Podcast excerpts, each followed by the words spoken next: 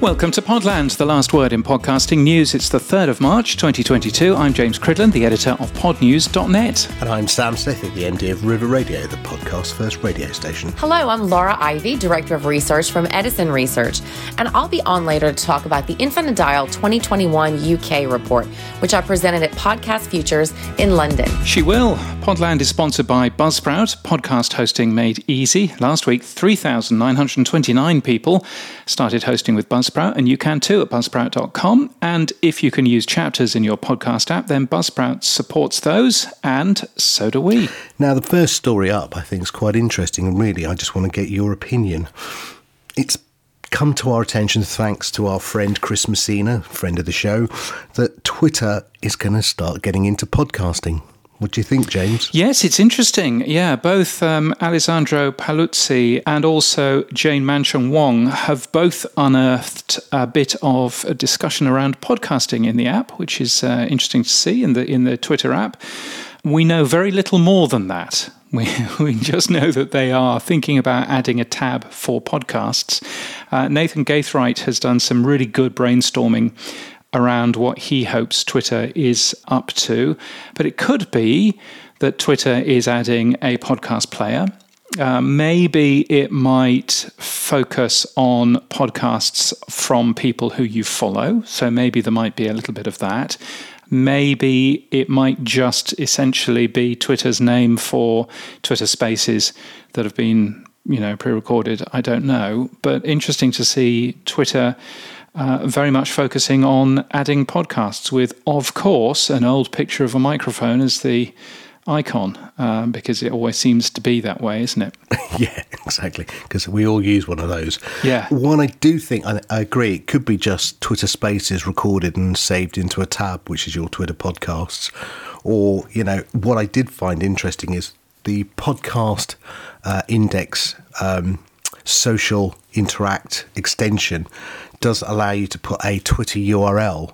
So again, it could be if they do give you normal Twitter podcast or your own podcast, mm. it would be great. You could then point the URL for a Twitter thread for the comments as well. So yeah. that would be a way of actually having that work across the podcast index. Yeah, absolutely, because Twitter is you know open in terms of an API, and uh, that might be interesting. Uh, I mean, and certainly it's an awful lot more easy to code for than. Um, than the current standard that uh, Podcasting 2.0 is currently using. Um, but uh, yeah, I mean, we really don't know. But it's interesting seeing that at this point. Twitter is really on fire because they're doing both integrating podcasting in some way, shape, or form. They're also testing collaborative accounts, which is quite nice. So maybe the Podland News account, which is something that you really look after, Sam, maybe that's something that, you know, is a bit more collaborative in terms of both of us, so at least you know who has posted whatever on that on, onto that. Uh, that thing. might help sometimes, yeah. so that's all very good. And then there's something which they haven't quite worked out what the title is. It might be called Twitter Circles. It might be called Twitter Flocks. But it's uh, the idea of private groups. So they've got communities in there already, and um, they might be looking at private communities. So maybe they're coming after the world of Slack and that sort of thing with uh, private groups. But um, yeah, so whether or not it's going to be called Twitter Circle or Twitter Flock, who knows? I quite like add people to your flock. That's quite nice. Um, but uh, yeah, there's a bunch of uh, interesting stuff that uh, Twitter is currently working on and very much working on de- decentralizing all of this stuff as well. Yeah, I mean, the Twitter Blue, which is their project, is where this is all going down. And there's a great report or an article in the New York Times uh, yesterday about uh, what Twitter's doing with their decentralization uh, and how they're seeking to give users control, avoid regulation, and open new revenue streams. Unfortunately, it is behind a firewall, so you might have to pay if you don't have a subscription. Well worth a read. So, yeah, watch this space in terms of uh, Twitter, but I think that's uh, really interesting. Now, because you're such a football aficionado, James. Yes. Who's Peter Crouch? Oh, I believe he's a footballist, and uh, and, and, he plays the, the old sports ball, or used to play the old sports ball, and uh, yes, and now he's um, he's a podcaster, and in fact launched a podcaster back in 2018, which has now had more than 60 million listens, uh, paid for by the BBC and run by BBC Radio 5 Live. That Peter Crouch podcast. Nothing's happening with that, is it, Sam? Well, he's transferred out. Oh, nice. I don't know what the fee for the transfer was, but he's left the BBC and he's joined Acast, yeah, along with his producer, George Cottam, uh, and these co host, Chris Stark. So they'll be all going over to Acast. Indeed. Now, Chris Stark is from BBC Radio 1 as well. So interesting seeing that the BBC are allowing Chris to continue that show. Uh, Tom Fordyce, though, will not be uh, part of the new show because he's doing other things as well. But really interesting. I uh, looked at this and I thought, well, the Peter Crouch podcast, it's been something that the BBC has. Um, nurtured and grown with license fee money. Um, and normally, shows built with BBC money remain the property of the BBC. Um, and I find it interesting that ACAST have essentially benefited from this. They've managed to get a really popular show. They call it the UK's largest sports show. And uh, yeah, and they've managed to basically get the show, um, well, uh, so far as I can work out, get the show for free um, by uh, signing Peter Crouch um, uh, up.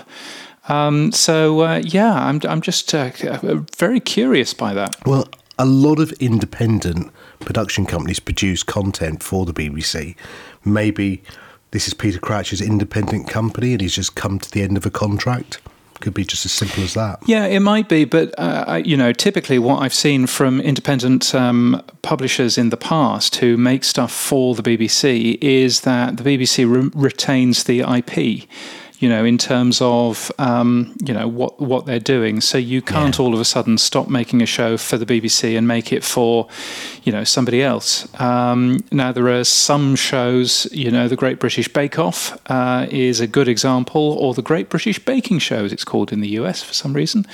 Um, but uh, yes, that that's an example of a show that has been, you know, moved over. But um, uh, yeah, I found that really interesting. Um, and you know, George Cottam uh, who was the producer at the BBC. He's leaving the BBC to work with Peter Crouch's uh, production company um, there to um, you know continue making that particular show. So um, yeah, really really interesting and a, a great signing by Acast you know, I mean, Ross Adams is quoted as saying, you know, he's he's he's thrilled. This one's got me doing the robot. He says, whatever that's supposed to mean. But uh, Peter Crouch famously, when he scored a goal, would do a robot dance. Yeah, not that famously. yeah, within the football world, James, it is yes. Yeah. Oh, he's a former Liverpool striker. That, that this of would explain course. this would explain your your interest in the story. Otherwise, who cares? You know, yeah. just another footballer. Uh, no, what's interesting though is it, Peter Crouch said it's like signing for the world's biggest football club.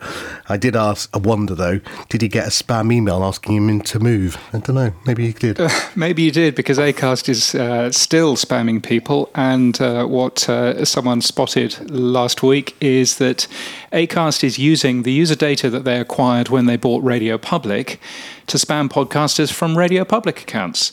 And I thought, oh, well, that's interesting. I wonder what the Radio Public privacy policy says about this sort of thing. So I clicked onto the Radio Public privacy policy, which is at the bottom of radiopublic.com. Guess what? It doesn't exist. It's a page 404. Oh, dear. That's not good, is it? And there's also no way to close your account. I happen to have an account with Radio Public. There's no way to close that account, which the GDPR requires. It's a part of the European privacy law, um, but there's no way to actually close an account on Radio Public either, which uh, is owned by Acast these days. So um, yeah, so just a bit again, a bit disappointing is I think what I said last week. I'll say it again, a bit disappointing.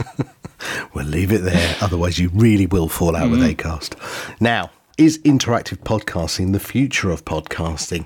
Uh, this week, a new podcast platform called Spooler was launched. Spooler is the brainchild of Henry Blodget and podcast industry veterans Andy Bowers, who is the co founder of Slate Audio and Megaphone, and James Boggs, formerly head of podcasts at Apple. Uh, Spooler investors include its founders as well as Axel Springer, Insider Ventures, and to round out the team, their senior executive team, that is, they've got a CTO, Dan Benjamin, who was the founder of a Fireside FM, not the other one, the main one. Um, James, what is Spooler? Sounds like a great team. Yeah, it's, uh, it's such a dream team, and um, they are producing, and I think this is really interesting. They're producing a um, technology which essentially allows you to kind of merge the world of live radio. So things never go out of date on live radio because you're listening to live radio. Um, so it allows you to merge that with the world of podcasting. So they've essentially built a very clever content management system which allows you to record individual stories and then allows you to reorder those as if you were doing this uh, in a newsletter or a blog or something, but it reorders the audio.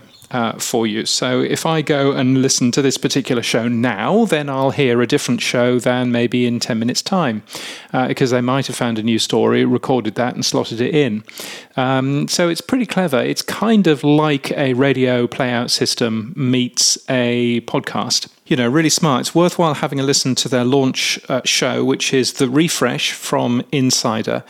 Um, they claim that it's live between, you know, six in the morning and midday.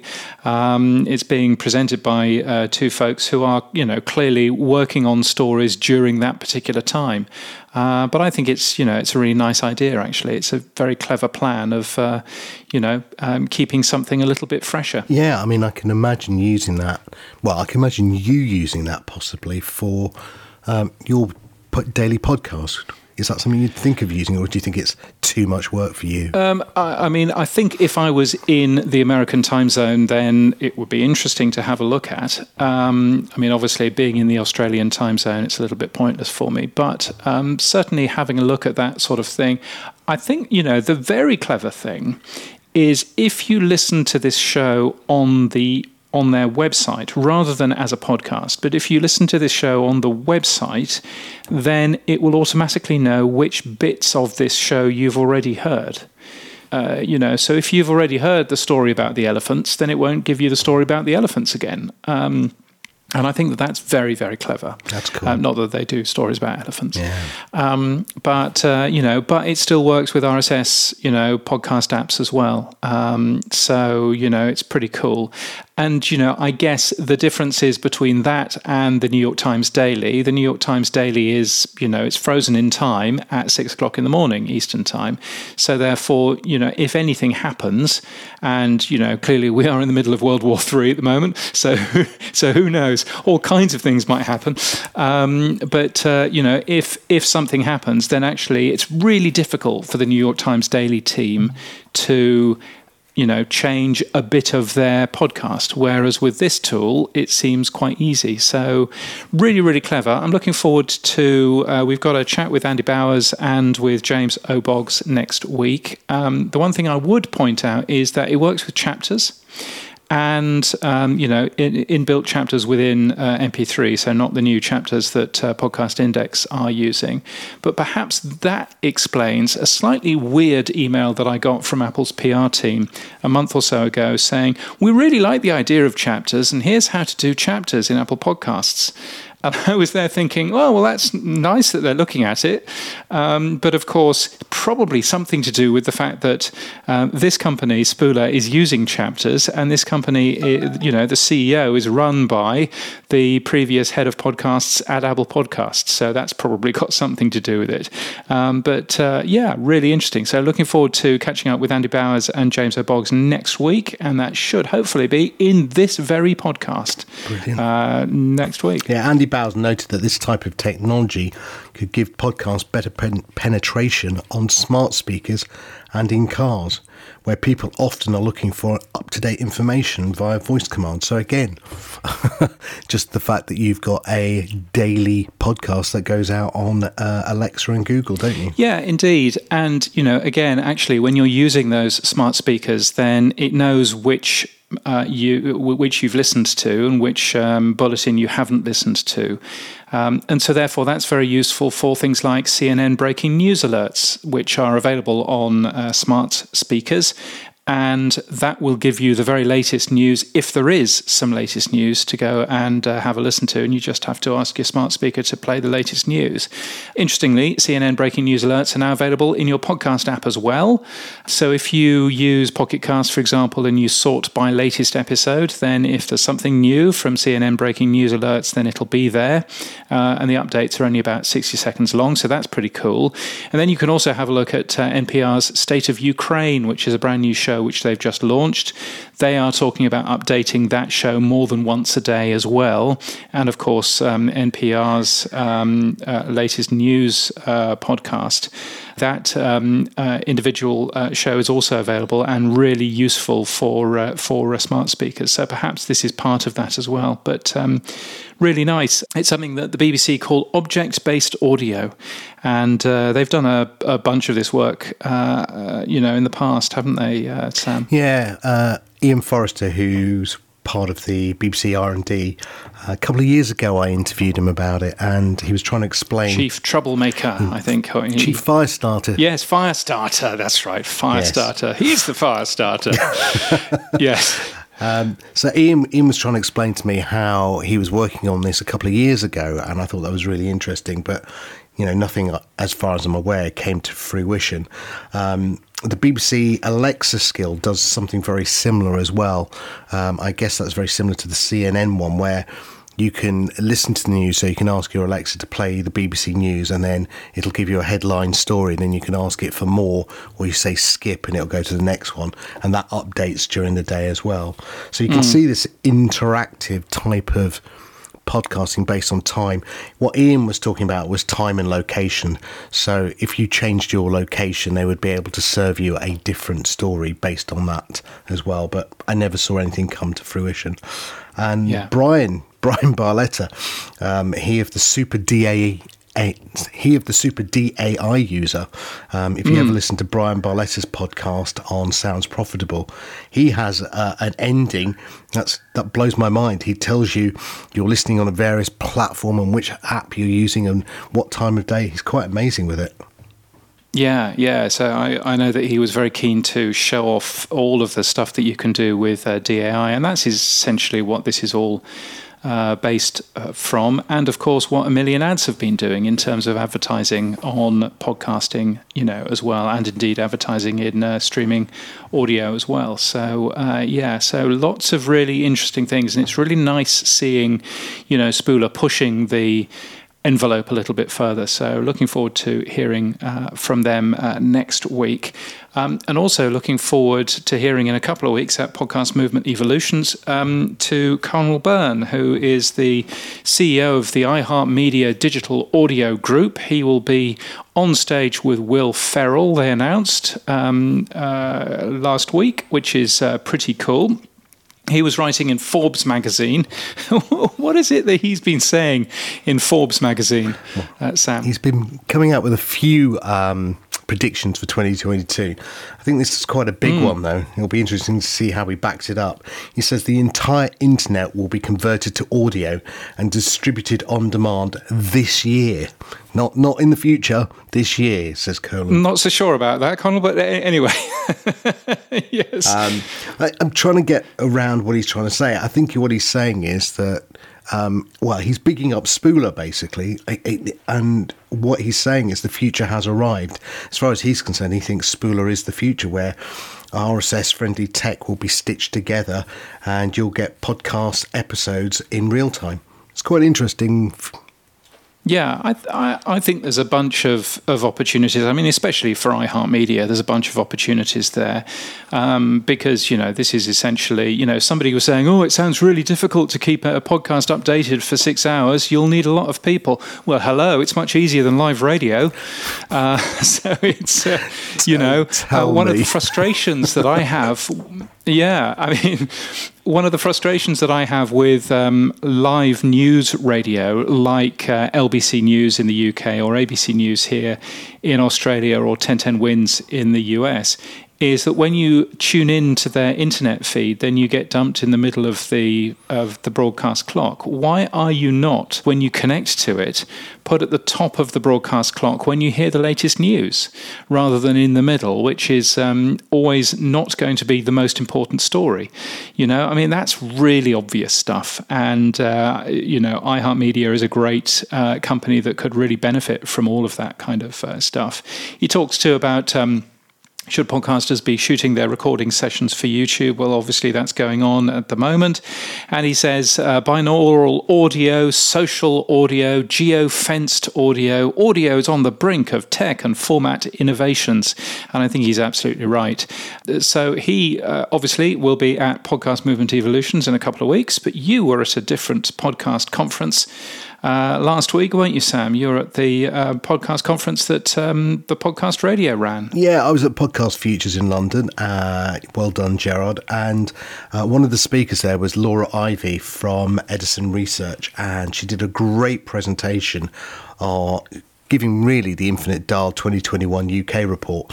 But she came out with some really interesting uh, data points, um, especially around YouTube, which I think you've been banging on about, James, and you know that backs up what you say. So yeah, I thought I'd reach out to her uh, and have a chat with Laura. So we've done the infinite dial for several years in the United States, and in the past few years, we have data now on Canada and Australia, most recently South Africa. But last fall, we did an Infinite Dial UK. And as part of that, we did look at podcasting in the UK. But what we're seeing overall is a technology that was very much skewed towards men. We're now seeing much more of a balance. And looking at podcast listeners in the States, we are looking at almost a 50 50 split, men and women. We know that can be a different story when we look at maybe content creators, but if you're talking just about listeners, even monthly listeners, people who listen regularly, we're seeing that about almost half of them are women now, which is mm. very much an increase and change in the past few years. How does that roll out with younger listeners as well? So we're finding that with younger listeners, uh, we do have a nice percentage of younger listeners, let's say 12, 34, who spend a lot of time with podcasts. And what we know about people who who listen to podcasts is they listen to them a lot. But the reach is definitely high with young people. Maybe if we look a few years back, there was a uh, perception that podcasts would be sort of along the lines of audiobooks, might have an older audience, might be more technology focused or, or interest focus, might be a little more dry. And we're finding out that young people have really leaned into the medium, and podcasts yep. are a very effective way to reach young people. And I was surprised when I found my 22 year old daughter actually preferred to listen to podcasts than listen to radio. We were traveling somewhere together and she said, Oh, let me just put this podcast on. I had no idea that she listened to podcasts at all. Well, we were sharing one day internally. We have a podcast club at Edison Research. So we listen to a series or choose a podcast and then we debrief just like you would a book club. And one of the younger team members at Edison mentioned, he said, I really enjoy listening to podcasts on my television. But he would access the podcasts through whatever source, potentially YouTube, but he would listen to it on his smart television. And that's how he listened at home. And so that is not how I would consume the service. But, you know, we're at home.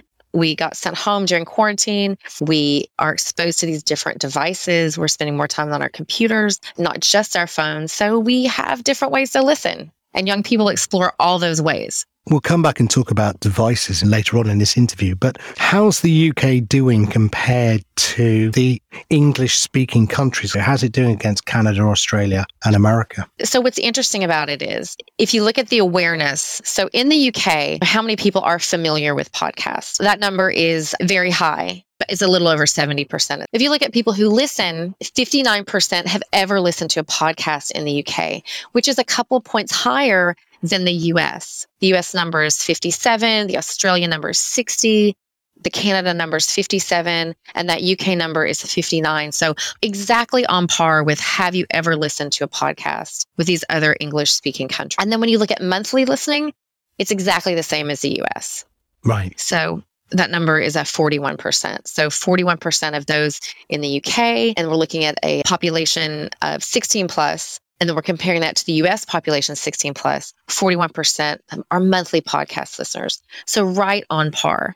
What is a, a little bit lower in the UK, it's not quite caught up yet, is the weekly listeners. So those would be the most regular podcast listeners in the UK. And that's about 25% of the population in the UK versus 29% in the US. We've talked a little bit about gender splits, age splits, and country splits. Can we look at uh, device? Because one of the things that you focus on is what you call share of ear. One of the conversations you and I had post your presentation was where is the attention graph skewing now? So, you know, we've got TV, we've got radio, we've got audiobooks, we've got podcasts, we've got Netflix. We can't watch everything and listen to everything. So, where does podcasting in that spectrum fit? Is it growing? Is it flatlining or is it stagnating? Well, as far as overall listening, and we're talking about device. So, like where we're listening to podcasts, that's what we mm-hmm. want to talk about. So, as far as where we're listening to podcasts, and I'm looking at some of our, our share of ear, the time we spend with podcasts, if we look at the overall, and this is US data. So, unfortunately, I don't have UK data to, to share with you on that. But if we look at the US data, overall, about 5% of our daily audio time is spent with podcasts. And that's looking at everybody 13 plus. Now, if we hone in on just the people who are podcast listeners. Many people have never listened to a podcast. I think our UK number is maybe 41% have never listened, which is hard for us to believe who are in a podcast world. But of those who do, they spend 25% of their time listening. So they're listening a lot of the time. But as far as actual devices, I can speak to overall consumption, not just podcast consumption, but overall consumption. We're finding maybe smart speakers aren't delivering what we thought they mm-hmm. would be mm-hmm. delivering at this point in time. We found that when people were again put home with quarantine, we're seeing people listening a little more at home on computers. We know that mobile listening is ubiquitous. So we have people listening on their mobile phones everywhere. Smart speakers just aren't pulling their weight yet for several reasons. What reasons then? What, what do you think, Laura? So if you look at overall listening, about 4%, I think, of, of the audio that we listen to during the day is, is on a smart speaker. But People who own smart speakers tend to own more than one. We did a smart audio report with NPR in the States, and we uncovered skills that people use on their smart speakers. And it seems that even as our numbers of smart speakers we're acquiring have gotten bigger, our skill range hasn't. So, right. Right, a lot of us still use it for timers in our kitchen or asking a question or doing a calculation or an alarm of some sort. I'm a terrestrial radio listener. I listen to my radio through my smart speaker, one of my many. I also listen to podcasts through my smart speaker as a news source, but it just hasn't seemed to translate to the volume. So if we have 30% of people owning a smart speaker, we do not have that proportion of listening coming through a smart speaker. Discovery is big. At some point, it's just a black box. Sometimes it's difficult to pinpoint exactly what you need or exactly what you want. And sometimes it helps to have a screen. So we found through the smart audio report that people who have smart speakers with screens sometimes maybe find it easier to discover a skill and utilize things. So we just haven't seen smart speakers translate the volume of listening. Yeah, I know James, who I do Podland with, has his daily pod news and he does that as a smart speaker skill as well. And I think he said in the past that he skews heavier towards Google smart speakers than Alexa, which I never understood. But that I think was his data. The thing about it, and I think we were talking about it before we started recording, skills are just badly done by Amazon. And I gave the example that my radio skill, somebody else named a skill the same as my radio skill. So then we had this conflict with my listeners and their listeners trying to get to the same or different stations, but having the same name. But Amazon didn't do anything to stop either skill being loaded. I couldn't buy edisonresearch.com, for example, and then start having a website, but somehow I can have my river radio skill and someone else can do it. And I could probably have Edison Research as a skill and Amazon in their beauty wouldn't stop me. It's funny because mm-hmm. I was an mm-hmm. early adopter to smart speakers. I'm a big fan. I even bought the Echo for the vehicle, but I do know that sometimes not knowing what to say, not knowing what to ask, it is a discovery issue. And I know podcasting, not to draw the analogy, but podcasting has the same problems. There's just a lot there to mm-hmm. weed through. What do I want? What do I need? And then do I have time to consume that thing? And do I just default back to what's easiest? Yeah, which is the thing when you get in a car, often is just turn the radio on. So radio still holds that cachet because mainly it's the simplicity of radio. It is for the most part. And although maybe the auto industry, you know, is producing products that don't make it quite so simple to reach those terrestrial stations, but that is one place that we did notice. I mean, I just pulled a piece of data up from the the presentation that for audio sources ever used in car, the UK and the US are very much on par when it comes to AM FM radio. 72% of, of our sample base who have driven or ridden a car last month have used AM FM radio in car. That's in the UK compared to 75% in the US. So virtually the same. But for podcasts, very different. The number is much higher in the US. So 30% of those car riders or drivers in the US, age 18 plus, listen to podcasts in car versus only 15% in the UK. So uh, those podcasts aren't being consumed in car in the UK to the degree they are in the US. I'd say the younger generation's natural inclination when they get into a car is to find a cable, plug their phone in, and go to Spotify. That's where they go.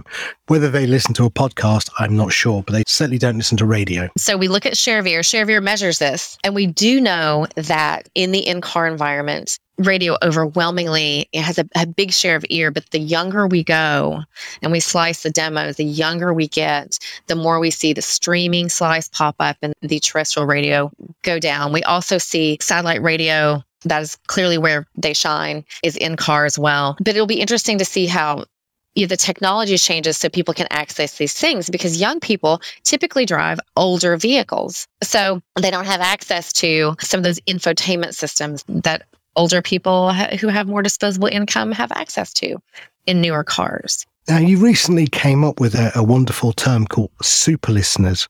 What is a super listener? I guess some people may consider themselves more super than others. I've been regaled with tales of people who listen to just a lot of podcasts, but this is relating to podcasts. And the way that Edison Research has defined it is you listen to at least five hours of podcast per week. And I know some people just bury that statistic. They far exceed the, the five, but that is what puts you in a super listener category. So we uh, just released a study on people who are super listeners to podcasts. And is that male, female, old, young, black, white? Where's that super listener skew? we talked about the gender split a little bit about how now we're looking at um, a very even split when you look at just people who are monthly podcast listeners how that's a lot more even now it's very nicely split between um, men and women if you look at super listeners it skews much more male so if you are a super listener you are much more likely to be male as far as age super listeners i think it's 50% are 25 to 44 so a big chunk in the 25 44 age range. And then as far as ethnicity, they are 72% majority white, but also not too far off from the population representation. Again, this is a US based study, to be clear on that. So, but much more likely to be male. The other interesting trend I wanted to get your view on was subscription versus advertising. Advertising supporting podcasting is currently obviously very heavily the, the way that most people do it. We've seen Spotify and Apple bring in subscriptions. We've seen other services appear like Satoshis and micropayments and value for value. Are we seeing a movement at all towards a significant number of people paying for podcasting, or is it just the ones and 2% still? So, what I can speak to on that is just what we can observe about overall audio subscription and the willingness for people to pay in whatever increment. We know that we're very attuned and we're very accustomed to doling out our few dollars every month for various things, whatever it is now. And we know that our latest share of ShareVeer study shows that we are at about almost 50% of Americans subscribe to some sort of paid audio service.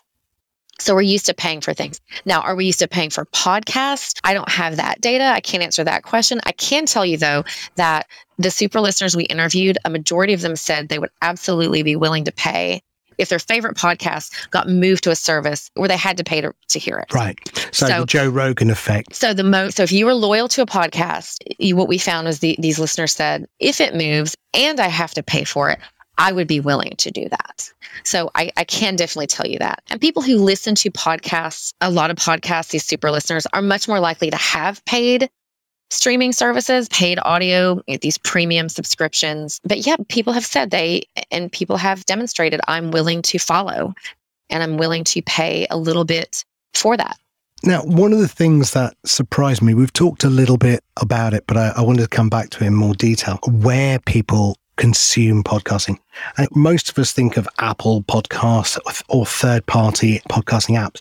One of the, the things you came out with at the presentation was that it's YouTube. That's the best place for discovery and the place where it's most consumed.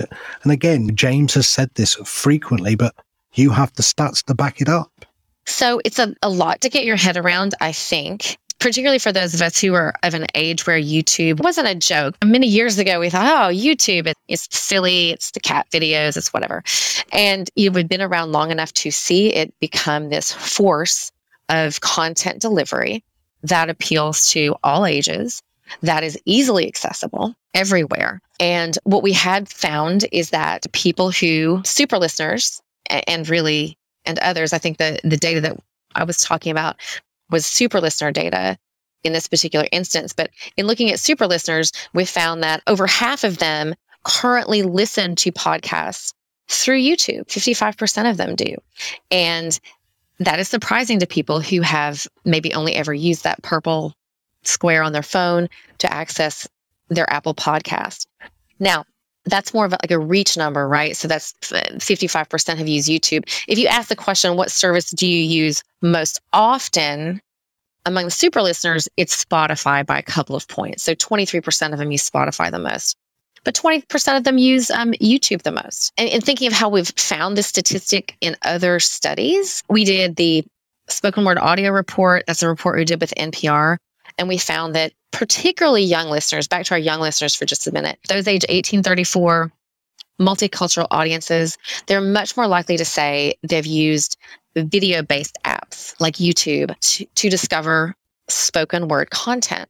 So they're using it to access, they're using it for discovery. And think about how easy, if you have been on YouTube and consumed podcasts or, or any kind of content, how easy it is to flow to the next piece to find what you're looking for.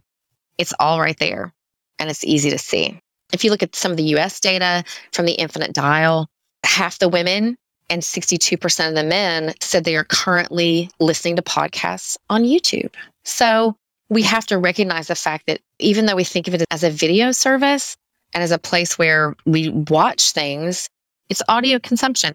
And here's another funny thing about YouTube. Mm. We we measure location, right? And Share of Ear measures location and and people have been reporting you listening to YouTube in their cars, and that may feel counterintuitive, right? Unsafe, uh, not good. But if you're maybe you're a car rider, maybe you uh, turn it on and put the phone down and just let it play. But uh, people are listening to YouTube music and they're consuming music through YouTube, and they're also doing it in car.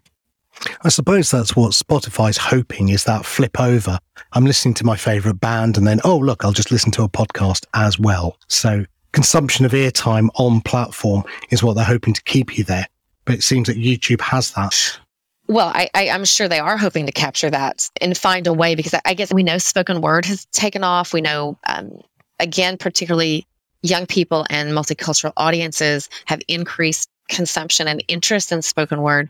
And you can uh, look at their need for connection and we can look at how much of that could have been driven. Now, we're just surmising this part, but I know our qualitative research, when we do interviews with younger people and they talk about why they want to seek out spoken word, it has to do with human connection, not being alone, you know, just learning something about themselves, things like that. And I'm sure every streaming service is trying to figure out how to translate that into keeping listeners? How do we keep them yeah. listening to whatever yeah. content we're offering? That good word sticky, as they like to say.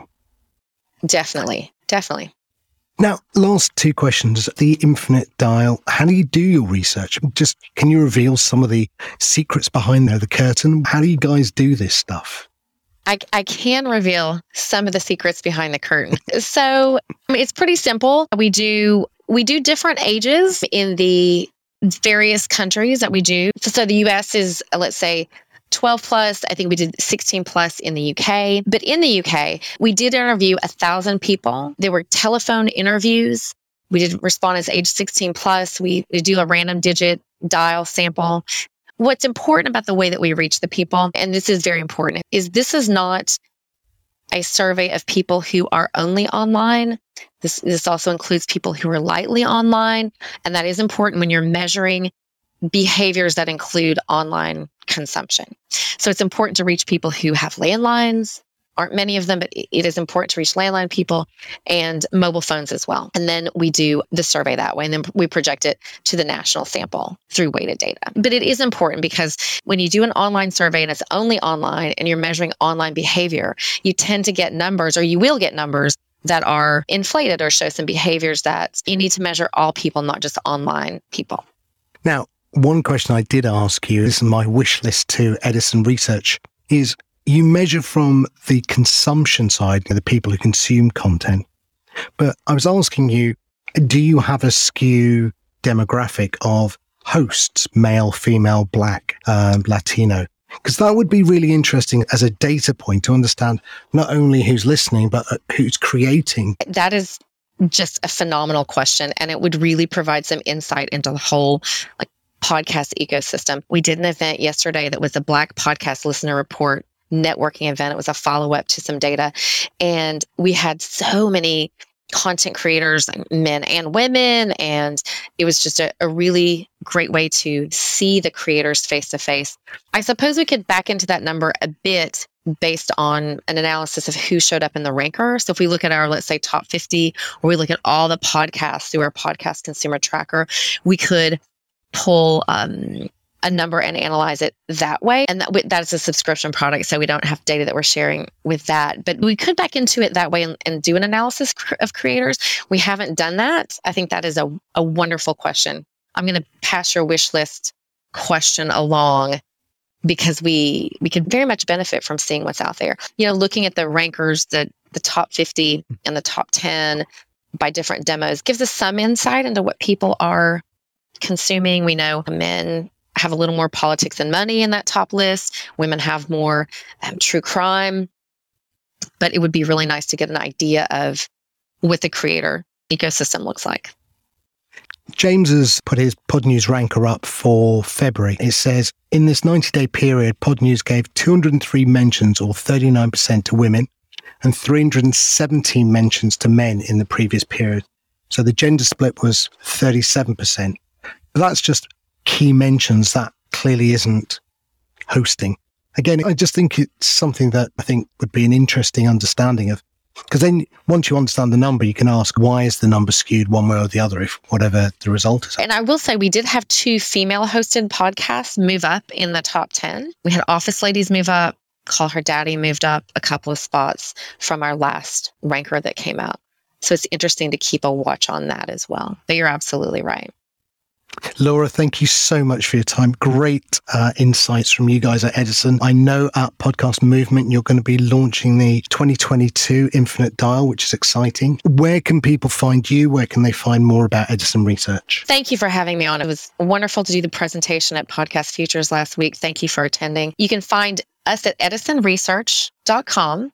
We have our public studies are all posted there. So any of the data we just talked about, easily accessible. You can just Google Infinite Dial UK and you will find the data that we just talked about. And then at Podcast Movement, which is coming up on, on March 23rd, we will be releasing new Infinite Dial data US, and that will be covering online audio listening, podcasting, social media, traditional media. So a lot coming out on March 23rd. So thank you. Brilliant. Laura Ivey from Edison Research talking about super listeners being white male and uh, YouTube being the biggest platform for discovery. And that's something that I've been, uh, um, you know, as you were saying earlier, Sam, banging on about. Uh, you know, their data for their super listeners data really shows that, you know, YouTube is the number one podcast platform, not that it's really a podcast platform, um, that uh, people have been using in the past and certainly when you're having a look at uh, places that people are listening to podcasts most often, well, YouTube's there at number two with uh, 20%. So I think, you know, that's fascinating to end up watching. And maybe that means that new podcast platforms need to be a bit cleverer in terms of how they use YouTube. Yeah, I mean, what Laura did say was that they didn't include in car usage of YouTube. Now, I sort of went, whoa, hang on a minute, you can't be watching the YouTube and driving. She said, no, but you know, what people do is they listen to podcasts from YouTube, put their phone down mm. and drive along, you know, and again, so that number could even be higher, she said, than the one that they're reporting on because um, they can't, or they haven't as yet brought that usage into the same point. So yeah, it could be a much higher uh, number. So YouTube should be the place that we all start to point, or at least add our podcast. And there's actually a new platform. You know, James, uh, a little while back we talked about. Wouldn't it be nice if there was more video or imagery with YouTube, so that when you're listening to your podcast on YouTube, you're getting more information. Well, there's a new company come out called Adori Studio that allows you to publish directly to YouTube, but it also makes your podcast visually engaging. If you have a look at their website, um, you can actually create either a video over the top of your podcast of images or links or information uh, and it looks really good. Yeah, um, Adori Studio is one company which is doing this uh, type of stuff. They've been going for a couple of years, but I think one of the things that they've been working on is doing all of this with artificial intelligence, of actually realizing what their, you know, what a podcast is is uh, talking about, and then matching uh, images and links uh, to that. And it's a really smart uh, tool. And I was chatting chatting with the folks from Adori Studio a couple of months ago. Um, there's also another company called Vodacast, um, which sounds like a mobile phone company, but um, uh, is not, and is, um, you know, and they talk about it's not a podcast, it's a Vodacast. Uh, again, um, allowing you to skip through individual shows, allowing you to see uh, images and artwork and link out to, you know, books that are being talked about and all that uh, sort of thing. So Vodacast is another example there. Um, and of course, Entale, which uh, was bought by the Daily Mail Group um, at the end of last year. You know, Entale has been doing something uh, similar. And uh, yeah, it does surprise me that these companies aren't jumping in and producing something which outputs onto uh, YouTube. And I think Adori has uh, started uh, doing that. They, they, were doing some tests with iHeartRadio a couple of months ago. Um, so uh, yeah, some really interesting stuff going on there. Yeah, and we also spoke to Clever.fm. I know they don't push it out onto YouTube, particularly right now, but they were using AI to abstract information from the podcast and create information notes. Um, I can imagine those information notes, if they extended their platform, being on YouTube and just appearing as. Uh, images within video as you were listening. Yeah, indeed. Um, so, you know, interesting seeing a bunch of um, new podcast apps which are focused on uh, audio um, enrichment with video and there are other podcast apps uh, on the way as well, aren't there? Yeah, it's interesting. You, covered a story, James, about some company called Apollo, which is a new podcast app just for fiction podcasts. It boasts a human curated library of more than seven and a half thousand shows. It promises shows sorted by season and episodes and in the correct order. Thank you very much. That's very good of you. And has launched in yes. beta for both iOS and Android, so you can play with it too, James. Uh, we think it's a great example of a niche podcast app that could help raise the profile of fiction podcasting. So it's the fir- is it the first app, James, that's focusing on curating content, just not using the 4.3 million podcast, but just limiting it down to a subsection? Yeah, I don't know whether it's the first, but certainly um, it's, to my knowledge, the first which is really focusing on a particular genre of fiction podcasts. And fiction podcasts do have particular things that are useful to make them better in terms of an app. So great to see Apollo uh, working, uh, you know, on that. And you know, clearly there are opportunities. You know, fiction podcasts are interesting in that They are typically evergreen content, so they don't go out of date as many podcasts do, as this podcast, you know, obviously does. So, um, so Apollo is a very sort of different experience, and certainly if you're looking at recommendations and things like that, um, then it should be a much more rich experience because, firstly, you know, those humans are going in there and creating all kinds of um, different links and different uh, genres of uh, fiction shows. But also, secondly, it should mean that um, shows aren't going to go out of date particularly fast. So the um, the recommendations should be rather a lot better. So Apollo being one, which I, I found really interesting and then the day that I, uh, I write about Apollo, I then get another email uh, from a company called BusinessWise. And what BusinessWise is, is, is it's an app which is um, just containing business related podcasts. And again, it allows you, as someone that's running a business, to be able to give your team members and your staff um, links to podcasts and to other pieces of audio that, that are there to upskill your, your team. So if you want your team to be better at, I don't know, time management, um, then you can pull in a bunch of time management um, audio from the podcasts which are out there. Um, so I think we're going to see more of these you know, very niche podcast apps which are focused on particular things.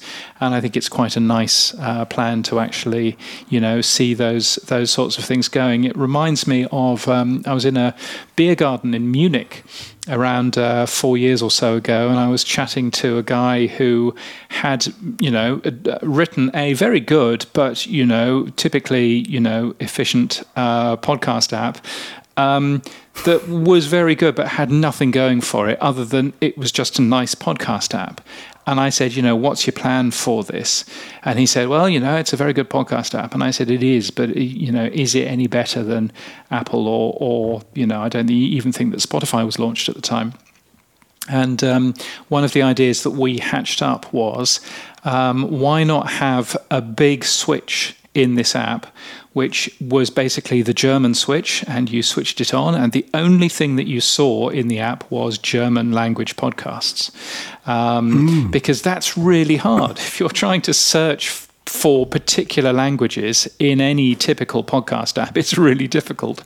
Um, and so, again, you know, having niche podcast apps for specific languages, perhaps for specific uh, genres, you know, is, I think, really interesting. So, you know, great to see Apollo. And Apollo has some really good ideas in terms of some of the UX in there. So, um, yeah, that was really cool, I thought. Spotify announced the latest edition of Sound Up for the UK and Ireland. The company is inviting aspiring podcasters who identify as black, brown, Asian, minority, ethnic women, women of colour in the sports genre with a great idea to apply. I, I think I'll rule myself out there, James. Um, yes, I mean you tick some of I those boxes, but not that many. yeah, it was the it was the last bit that got me. Great idea. Yeah. That that's what I fell yeah. down on. Um, SoundUp is a very good thing that uh, Spotify runs. It runs different um, uh, versions of this program in different countries.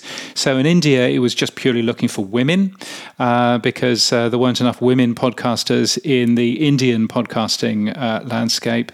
Um, they've clearly realized that in the UK and Ireland, the only people who are talking about sport um, in the in the majority at least are you know blokes, white blokes, and so therefore they see there being a real opportunity there. They're going to launch Sound Up for the US as well um, early next week, um, and uh, I know what they're talking about. I'm not sure that they've told me that I need to keep it hidden away under embargo, but if you're thinking about doing content for kids then perhaps you might want to look out for SoundUp um, in the US on uh, uh, early next week, because uh, that might be something that you might be interested in. Now, Audacy has launched the Audacy Digital Audio Network, which they call the highest quality addressable audience in audio. 60 million listeners across podcasts and radio are available to target. What's your thoughts, James? Yeah, I'm, I'm sure that uh, some people will be putting their throwing their hands up in horror and going, "The privacy, the privacy! Think of the privacy." Um, but uh, uh, at the at the end of it, you know, Audacy is uh, by all accounts a pretty good app. I can't play with it because I don't live in the US, but by all accounts a pretty good app. It uh, requires you to sign in first before using it, and obviously it's got a bunch of radio stations in there, a bunch of podcasts in there, and um, uh, you know I'm all for allowing people to find uh, really good content um, in terms of advertising, advertising that uh, is much more relevant to them. If it's if it's irrelevant, it's just really annoying. If it's relevant advertising, it's great content. So um, you know, Audacy uh, launching the Audacy Digital Audience Network, which allows advertisers to get in and advertise, you know, relevant content to people, is I think pretty good. So well done, yeah. Audacy. Now, Audio Boom, which still hasn't been bought, um, as far as I'm aware, has launched three new shows. Two are true crime, and the others combines dating and food. That sounds an interesting one. Um, they also released their first original podcast for the UK market, they say. Devils in the Dark, which is out now. Yes, which is all very exciting uh, and thrilling. They are number 24 in terms of the um, market share of podcast hosts when you have a look at them per episode. Uh, the new data came out from John Spurlock uh, on the 1st of March. Um, Anchor, obviously, being number one. Buzzsprout is at number two, responsible for 9.7% of all of the episodes of podcasts published in February. And that figure was up 2.9%. So many congratulations to uh, Buzzsprout, our excellent sponsor, who interestingly, they just announced on Buzzcast, which is the official Buzzsprout uh, podcast, they just announced on there that um, they're giving that podcast a bit of a breather for the next uh, month or so. And they've got some big announcements to make over the next couple of weeks, which they need to focus on. I wonder what the big announcements are going to be. Uh, it's going to be interesting catching up with uh, hopefully Alban and uh, Tom and uh, others at Podcast Movement Evolutions. Uh, and uh, hopefully we'll be able to sit down with them and record a full show while we're there. Indeed. Talking of remote recording tools, we use Riverside FM. Um, they've had a patent claim from a competitor, OpenReel, dismissed, which is good news, I think. Uh, the judge's decision on OpenReel can still be amended until mid March, however. Uh, so, yeah, mm. we'll see what happens there, James. Yeah, it's it. It's a worry because you know this company OpenReel uh, claim that they have patents that might threaten what Riverside FM are doing, but actually, if you have a look at their claim, then the the patents that OpenReel claim that they have may well uh, be patents that uh, Squadcast are also using, and that Boomcaster and that all of these other platforms uh, are also using as well. So it's a bit of a worry um, because if OpenReel are successful and they've got until mid March to change their claim, um, then uh, you can guess that that might be a pretty bad uh, thing for any of these remote recording tools, uh, which is a bit of a shame. So, uh, certainly one to watch. Um, and to uh, keep uh, abreast on. It's got something to do with Alice, is why the judges decision was um, w- was against uh, OpenReel, uh, but I don't understand anything about Alice. Alice, who on earth is Alice? if you want to find um, more news uh, on, any of these topics, then of course head over to podnews.net. Why, thank you. Um, let's dive into uh, Tech Corner. Mark Steadman has written a very good piece around what is podcasting 2.0 and why is it important if you're not techie. Uh, then you should go and uh, have a read of that uh, because uh, apparently you will understand podcasting 2.0 much more. You'll find that link in our show notes as well. And cross app comments are on the way, aren't they, Sam? Yeah, they demonstrated this week that on Podverse and Podfriend were both running the same comment. Now, this is quite interesting because obviously it's taking what's been an idea now to an actual deliverable, um, and it, they've demonstrated it. So, from our interview last week with John Spurlock, and for what I understand, they've basically mm. uh, taken the podcast social interact extension, they've created a URL that is predefined, and then that URL is available in both apps so that when comments appear, um, they appear in both apps, which is really cool. Yeah, which is really nice. And you should be able to, in the future, post from those apps as well. I think it's just reading only at the moment, but you should be able to post from those apps as well. Uh, really smart. And, um, you know, I'm up for adding comments because I think that that might be interesting on the web version of Pod News as well. Um, I am still lacking the technical know-how to do that, um, even with John John Spurlock's uh, hard work. But um, I'm looking forward to uh, you know playing around with that. Uh, so that's nice. Cross app comments, of course, being one thing which are very open. Um, iHeartRadio has just added a tool called TalkBack to its app, which is basically a way that you can record yourself and send a message back to either the radio station or to the podcast that you're listening to, which is uh, pretty cool. Would you use something like this for your your uh, station, Sam? We already do actually. Radio King provide a function like this for uh, the mobile app that we have. Um, yeah. So it's been around, but the bit that I thought was interesting was the podcast element that you can do that to the podcast as well. Now I know that is it Podpage already offers that same functionality as well, where you can leave a message or voice message back to the content creator and hosts. Yeah, and there's also a, a, a company called um, Pod Inbox, which does the same uh, sort of thing. I think the clever thing that uh, what iHeartRadio has done with their version of Talkback is that if you're listening to a radio station and you send a little message to the host who's on the air at the moment, what it will do, as I understand it, is it will actually um, import that audio directly into the playout system so that the presenter, announcer, host who is um, uh, currently on the air can actually just pre-fade that, have a listen to it, and then air it, um, which is pretty cool, um, and just built into the uh, playout system. So, uh, which is uh, mm. pretty clever. But you know, it's more listener in- interactivity, and as we know, interactivity is really important um, for many podcasters because many podcasters are just doing a podcast by themselves in their basement, and it's quite nice to be able to get interactivity back. Um, so it's a, a, cool piece of technology from um, iHeartRadio, and also nice to see um, some cool technology from um, Sounder FM. They have announced support for podcast transcripts, uh, which is very cool. Um, they have a, um, a, good transcription tool which they've made even better, and uh, that is now available in a number of uh, you know obviously any new podcast app that supports podcast transcripts will uh, now support Sounder FM shows as well.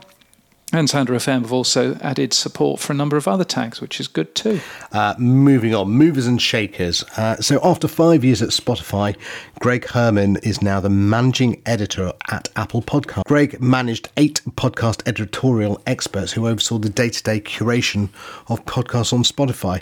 I did reach out to Greg yesterday, and yeah, hopefully he'll be on the show in a few weeks' time.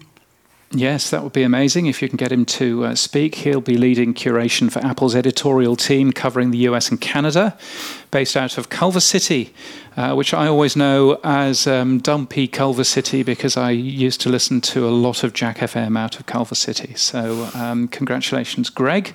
Uh, that's a good thing. Um, uh, other um, new uh, announcements Rishi Malhotra has been announced as the new CEO of Luminary. Uh, he was the CEO and co founder of JioSaavn and a VP at uh, HBO. Um, do you know Rishi at all, Sam? No, no, I don't. Do you, James? Because I don't. This I, is one person I don't know. No, I don't. I don't at all either. I had a feeling that you knew somebody called Rishi, uh, and I wondered if it was the same Dishi one. Rishi? Yeah, no, yeah. I do know him. Yes, the the the are very much the Chancellor of Exchequer here in the UK. But no, no, this Rishi is off my uh, list. You, so hang on a minute. Wait, wait there. Uh, you know the Chancellor of the Exchequer in the UK? Yeah, yeah, I do. Yes. Oh. Very, very nice. Very good. Excellent. Potentially the next Uh, PM. if he's got if he's got a couple of billion that he might want to you know feed our way, then uh, you know then then I, by by all accounts that seems fine. I'll so, ask his uh, wife. Yeah, that would that, that would be lovely. It's- it's his yes, wife's exactly. money. Why It's not not? So yes, so interesting to see uh, brand new CEO of uh, Luminary. Good luck with that, Rishi Malhotra. Um, also, Dave Chappelle has. Um, uh, invested a bit, and they've uh, announced three more people on the board. Uh, so, um, yeah, Luminary is uh, one of those companies that I am fascinated by, partially because it's still going, but also partially because I suspect that Apple essentially threw, threw them a lifeline when they launched um, paid podcast subscriptions uh, a little bit earlier. Um, so good to see that. And Ashley Carman, who I would love to claim as a friend of the show, but I'm sure she's not.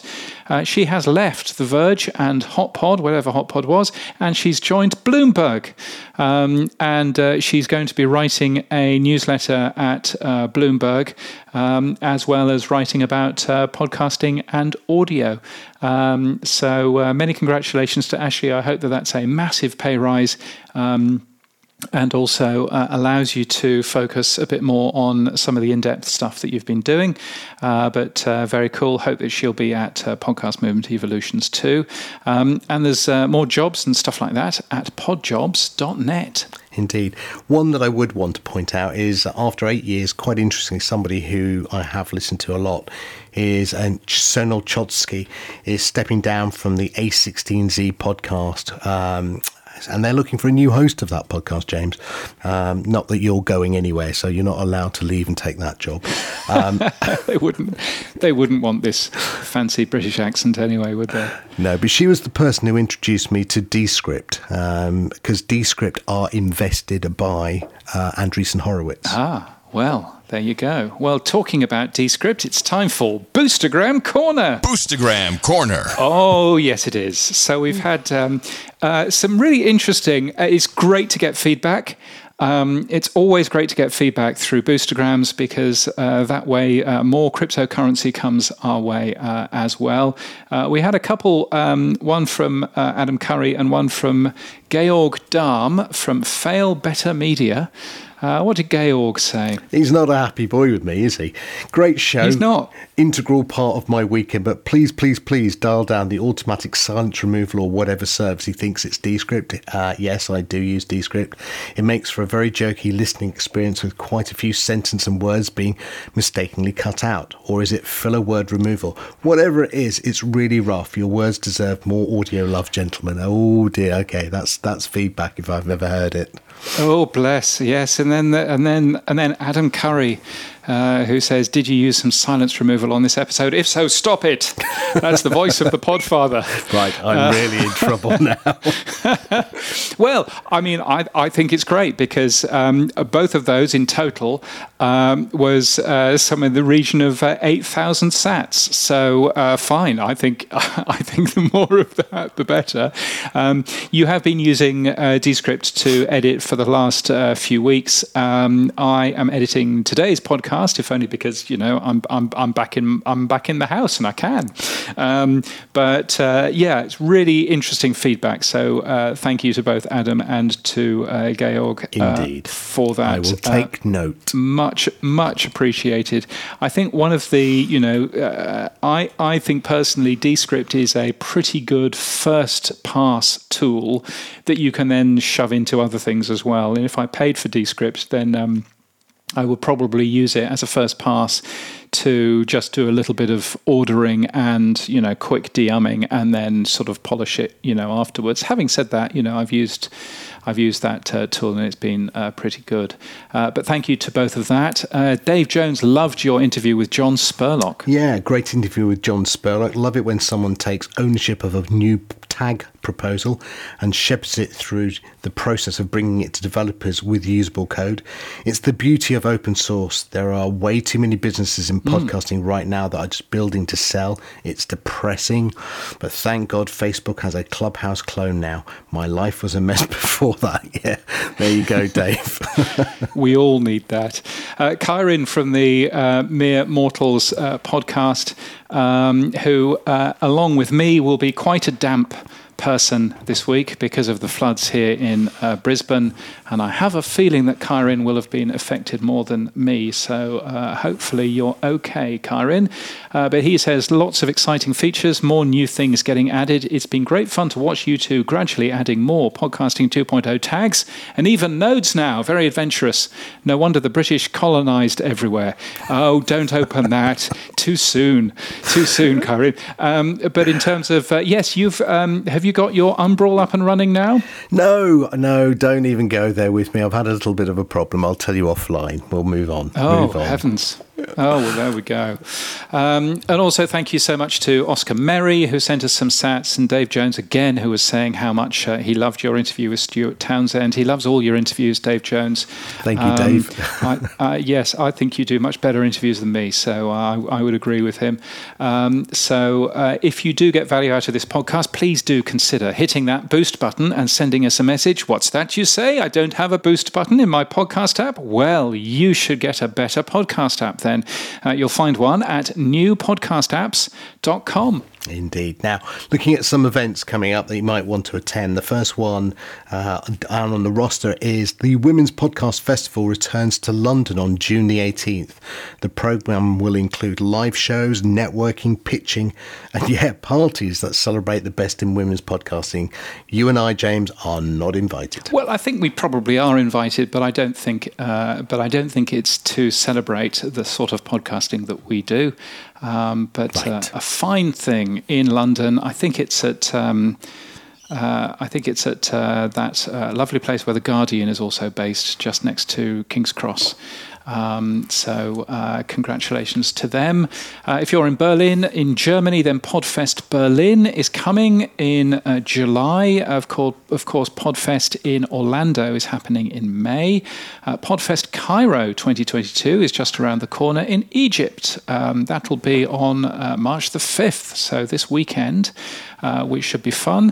But both you and I are getting ready. We're just about to pack we're getting ready for Los Angeles because in just a couple of weeks we will be at Podcast Movement Evolutions, won't we? Mm, we will, along with Will Ferrell uh, and Conal Byrne. So, yeah, so really looking forward to going there and meeting people that we've talked about face to face. Yeah, that should be really good. Um, you uh, you can get tickets um, still. Obviously, uh, go searching for Podcast Movement Evolutions online. Uh, that'll be good. Obviously, Will Ferrell will be talking about the Ron Burgundy podcast. He'll be talking about the growth of his Big Money Players podcast network as well. Uh, I am doing a session on um, I think the Thursday morning um, about uh, podcast subscriptions, which uh, should be fun to do. Weirdly, I finished doing that at um, something like 10.15 in the morning and then at 10.30 i'm speaking at a conference in montreal uh, because obviously i am. Um, and so that's going to be a very quick rush from the conference room uh, up to the uh, up to my hotel room uh, in order to uh, take part on that. But i'm looking forward to uh, doing that. That's an internal conference for radio canada um, the French uh, public service broadcaster. And uh, this week, the British Podcast Awards, uh, powered by Audible, uh, have opened their entries. So uh, thousands of podcasters will try and scoop the prestigious Podcast of the Year award, as well as 20 individual trophies, uh, various categories to be announced. Um, entries are open until the 11th of April. Yeah, and there's a bunch of new categories in there as well, so well worth taking part in. And that's one of the big podcast awards awards in the world. So uh, if you qualify, this podcast qualifies, I think, although uh, Pod News itself doesn't. Uh, so if you do qualify, uh, then you should uh, rush to enter now at BritishPodcastAwards.com. And finally, in Spain, the winners of the Ondas Globales Podcast Awards were announced, which I'm sure aren't pronounced like that. Uh, there were winners from 15 Spanish language countries as well. The awards ceremony, even though they know who's won, the awards ceremony will be in Malaga in May. Uh, so uh, congratulations. Should if, we go to that one, James? Yeah, I, th- I, I, think we should. I think it might be nice and warm um, and uh, exactly. possibly less wet than it is here. Uh, so there we go. Uh, there's more events um, on uh, Pod News. If you uh, subscribe to Pod News, you'll see them every single day in the uh, newsletter, or you can find them at pod.events. So, James, uh, what else has been happening for you this week in Podland? Well, I uh, was on a podcast earlier on this week, looking forward uh, with Jeff Ostroff. I was uh, talking about the future of radio uh, with my other hat on, a radio futurologist and commentator. Um, so uh, that's been pretty good. so it was good to record that. I think I recorded that about three weeks ago in a uh, in an underground car park somewhere because it was nice and quiet and it was out of the sun. So glamorous, I are. know. So glamorous. So glamorous. Um, and and also there's a there's a full bars of 5G coverage there as well. It's my uh, it's my new place to go to record podcasts. I'm also on the media podcast with Matt Deegan tomorrow if you're in the UK or, or even if you're not in the UK. I'm talking about podcasts and other media things. Uh, it's a very good podcast. It's uh, really good if you're a media nerd as I am. Um, you can find it in your favourite podcast app and in Spotify. Uh, what's happening for you this week uh, on Podland, Sam? Well, uh, my radio station officially on the 1st of March was one year old. So, yes, we had a little celebration. Excellent. Many congratulations. That's a good thing. Did you, uh, was there lots of cake? A uh, little bit of cake, a couple of balloons. Uh, we didn't go too mad um, because Ofcom let us down. So, um, yeah, thank you, Ofcom. Oh, oh, yeah. They didn't send through our license in time. Uh, they promised us for that. Oh, your DSPS license? Yeah, so it's next week they're going to do it, and it's just it, it was an anticlimax, really. So we were all like, "Yay, we're going to go means, on to DAB." Yeah, so that means that you're not allowed to be on DAB yet. Is that uh, for another that week? What I've understood. Yes, which oh, is ah, really annoying because well. it would have been perfect on the one year anniversary to turn on our DAB, but they didn't let us do it. Well, well, there you go. That's government organisations for you. Uh, are you doing anything at Podcast Movement? Yeah, well, this will be entertaining. I'm doing an Iron Chef, uh, a real time podcast editing with Descript. So, uh, yeah, with Kevin from Descript. So, we're going to record an episode and we're going to put it up as a podcast live and uh, put it out. So, we have 30 minutes to do that. Very in. cool. Well, I, I, I may be there. Uh, I may be. Uh, might be heckling worth, from the sidelines. Might be worth having a go, and uh, very much looking forward to seeing many of our many of our friends at uh, Podcast Movement Evolutions. If you'd like to reach out, then please do. Um, not quite sure how I'm going to manage to fit everything in.